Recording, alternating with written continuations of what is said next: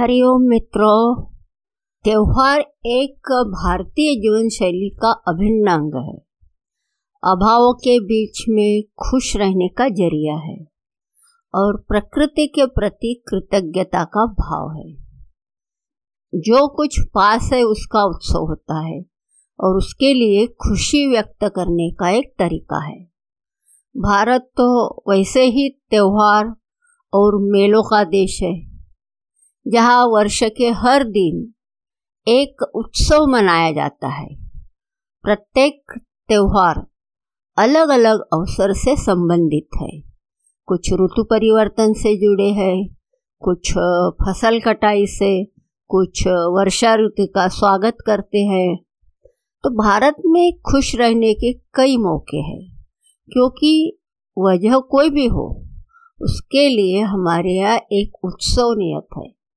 यही कारण है कि भारत में व्यक्तिगत, पारिवारिक, सामाजिक, प्राकृतिक, धार्मिक त्योहारों की भरमार है।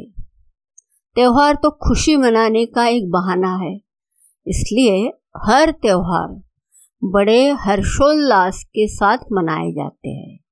तो मित्रों, आज हम भी एक ऐसे ही त्यौहार के बारे में देखते हैं वो त्यौहार है गुड़ी पाड़वा महाभारत में एक वसु नाम के राजा थे।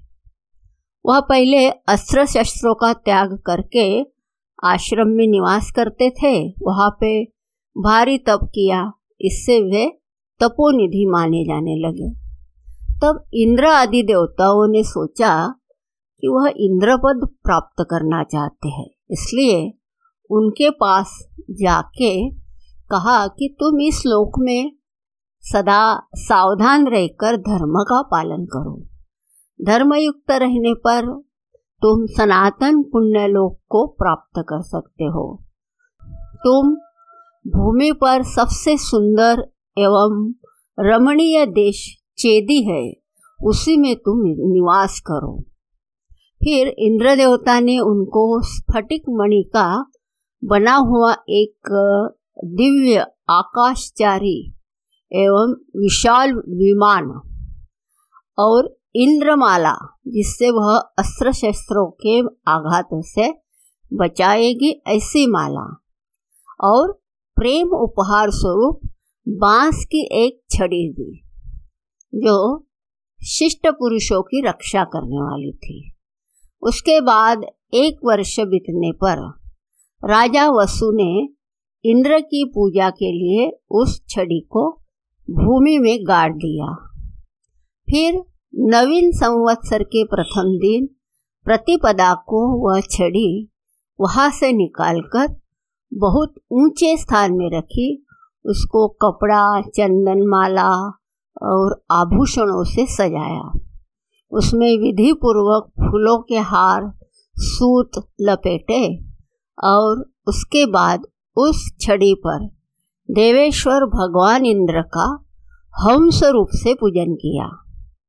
इंद्र ने महात्मा वसु के प्रेमवश स्वयं हंस का रूप धारण करके वह पूजा ग्रहण की।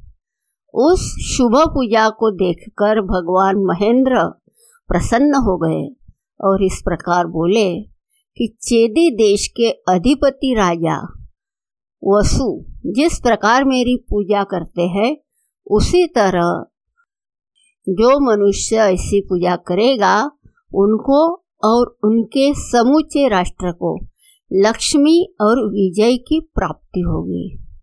इतना ही नहीं, उनका सारा जनपद ही उत्तरोत्तर उन्नतिशील और प्रसन्न होगा। और तब से लेकर आज तक वसु ने जो प्रथा चला दी है वह अब तक चली आती है। तो मित्रों, ये महाभारत के प्रथम खंड में एक आदि पर्व नाम का पर्व है, उसमें ये बताया गया है। और भी कुड़ी पाड़वा कुछ कारणों से मनाया जाता है। इस दिन कई घटनाएँ घटी हुई थी, जो कि हिंदू मान्यताओं में काफ़ी अहम योगदान रखती है। ये त्यौहार मनाने की कुछ और कारण है। कि जैसे ब्रह्म पुराण के अनुसार, इसी दिन चैत्र शुक्ल प्रतिपदा को ही सृष्टि का प्रारंभ हुआ। इसी कारण इस तिथि को सर्वोत्तम माना जाता है। हिंदू पंचांग विक्रम संवत का आरंभ गुड़ी पाड़वा से ही होता है।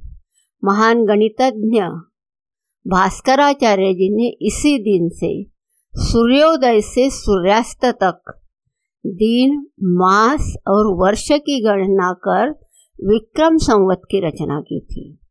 उस समय की गई गणना आज के कालखंड की गणना में एकदम सटीक बैठती है। गुड़ी पाड़वा को लेकर एक और मान्यता है कि इसी दिन भगवान राम ने दक्षिण के लोगों को बाली के अत्याचारों से मुक्त करवाया था, जिसकी खुशी में लोगों ने विजय पताका फहराई थी। ऐसे कुछ और कारण ये त्यौहार मनाने के पीछे है। तो मित्रों, मनुष्य की स्वाभाविक प्रवृत्तियों को ध्यान में रखकर हमारे पूर्वजों ने त्यौहार, पर्व, उत्सव, मेले, यात्रा यात्रा इत्यादि के आयोजन की परंपरा शुरू की थी। इनके आयोजन में विशिष्ट उद्देश्यों की पूर्ति के साथ मनुष्य की रुचि, प्रकृति और प्रवृत्ति का भी पूरा ध्यान रखा गया है। और सबसे महत्वपूर्ण है कि हमारे जीवन में भगवान का स्थान कितना महत्वपूर्ण है, ये दिखाना है। उसके प्रति एक धन्यवाद, कृतज्ञता की भावना अभिव्यक्त करने के लिए ही इन त्योहारों का आयोजन करना ही हमारा प्रयोजन है। हरिओम